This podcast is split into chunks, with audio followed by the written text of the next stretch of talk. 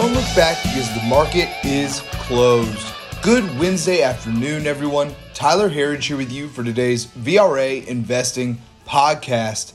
We got another day of all-time highs here for the Nasdaq, the S&P 500 just right below its all-time high level as well. But as we start off the month of September and into the month of August, that now marks 7 straight months of gains for the S&P 500. We've got some great data points on this for you here. Some of them Kip talked about yesterday as well.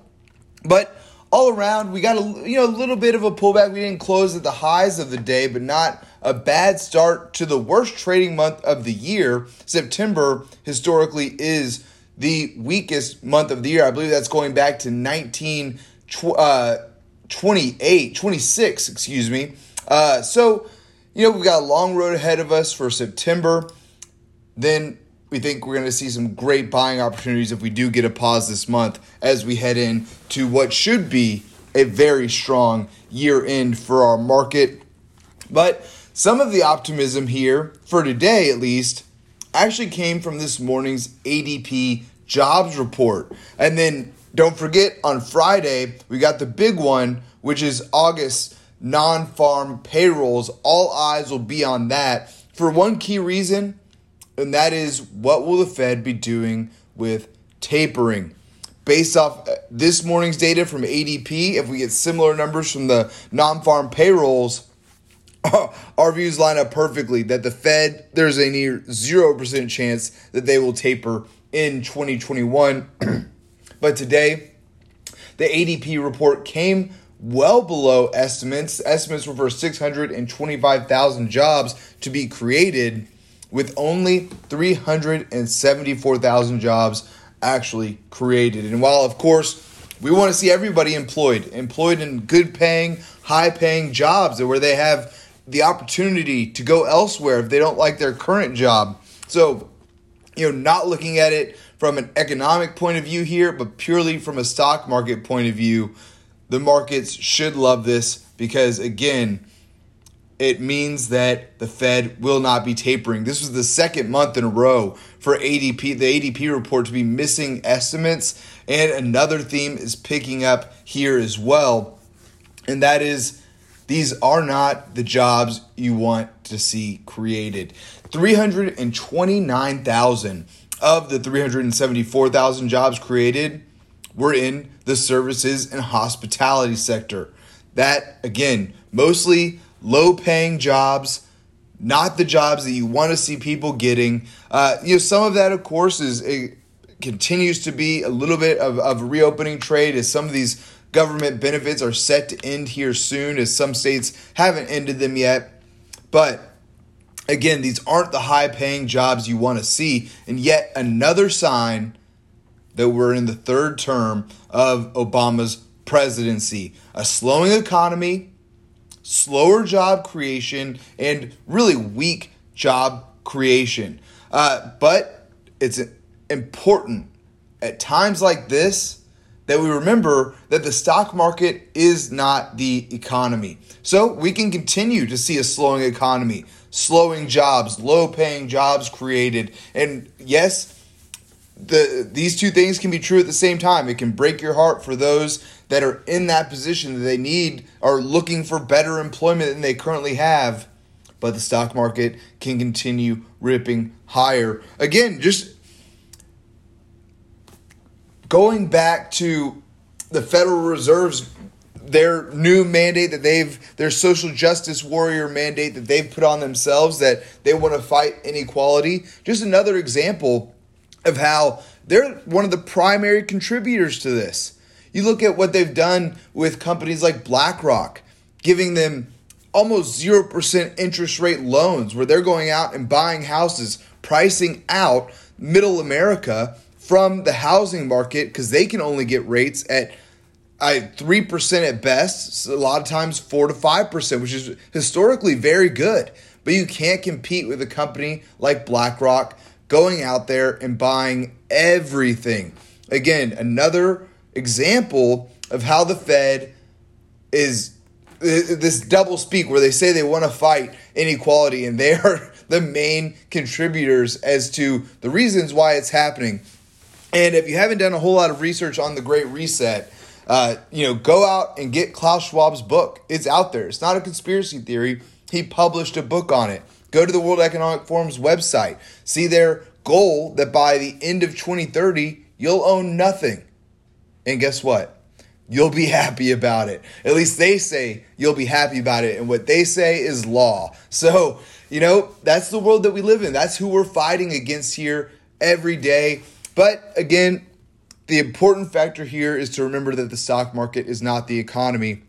And as much as we may not like the reasons why it's going up, our job is to make money off of it and to make you money off of it as well. So there's not ever been a better time to join us here at the VRA to survive through this brave new world experience that we're all going through here together in real time. So come and join us at VRAinsider.com. We got a 14 day free trial going on right now. We'd love to have you with us. And as always, Send any questions you have to support at VRAinsider.com. We'd love to answer them. Love, love all your feedback. Thank you for it, and please keep it coming.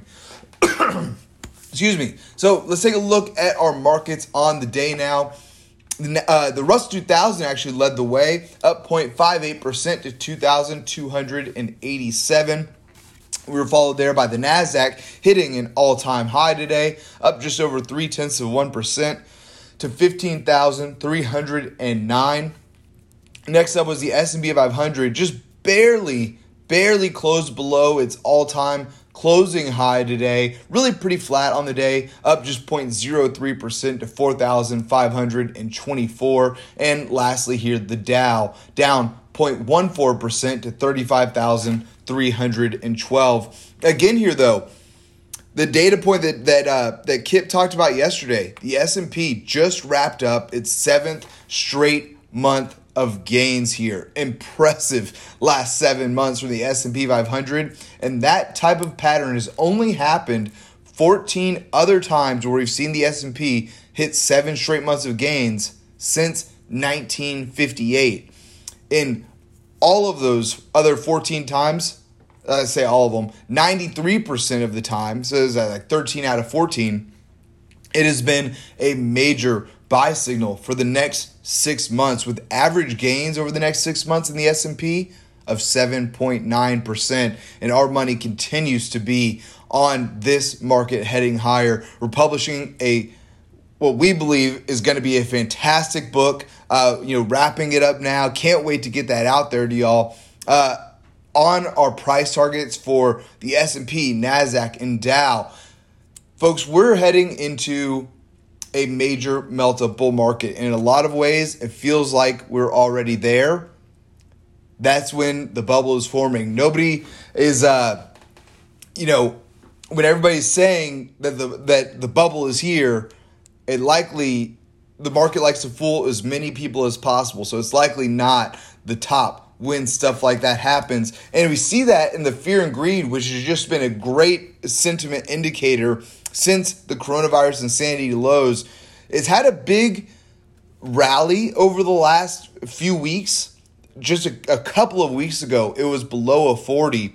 Now to a 53. Folks, that's still neutral. A year ago, we were at a 76, and we've seen massive gains since September of last year with so much fear in this market. As contrarians, we love to see that. One important note for the major indexes as we head into the weakest month of the year, though, is that we are now at overbought levels on stochastics, which and some of our other VRA momentum oscillators.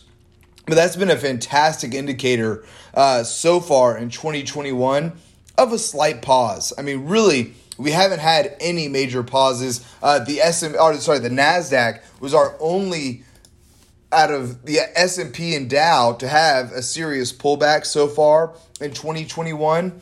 So we're not saying that we're necessarily going to get a correction here, but a little bit of a pause uh, headed into the weakest month of the year would not surprise us. But again, we think that's going to be a significant buying opportunity as we head into year end. We've been saying that it might be the best one as we head into year end here.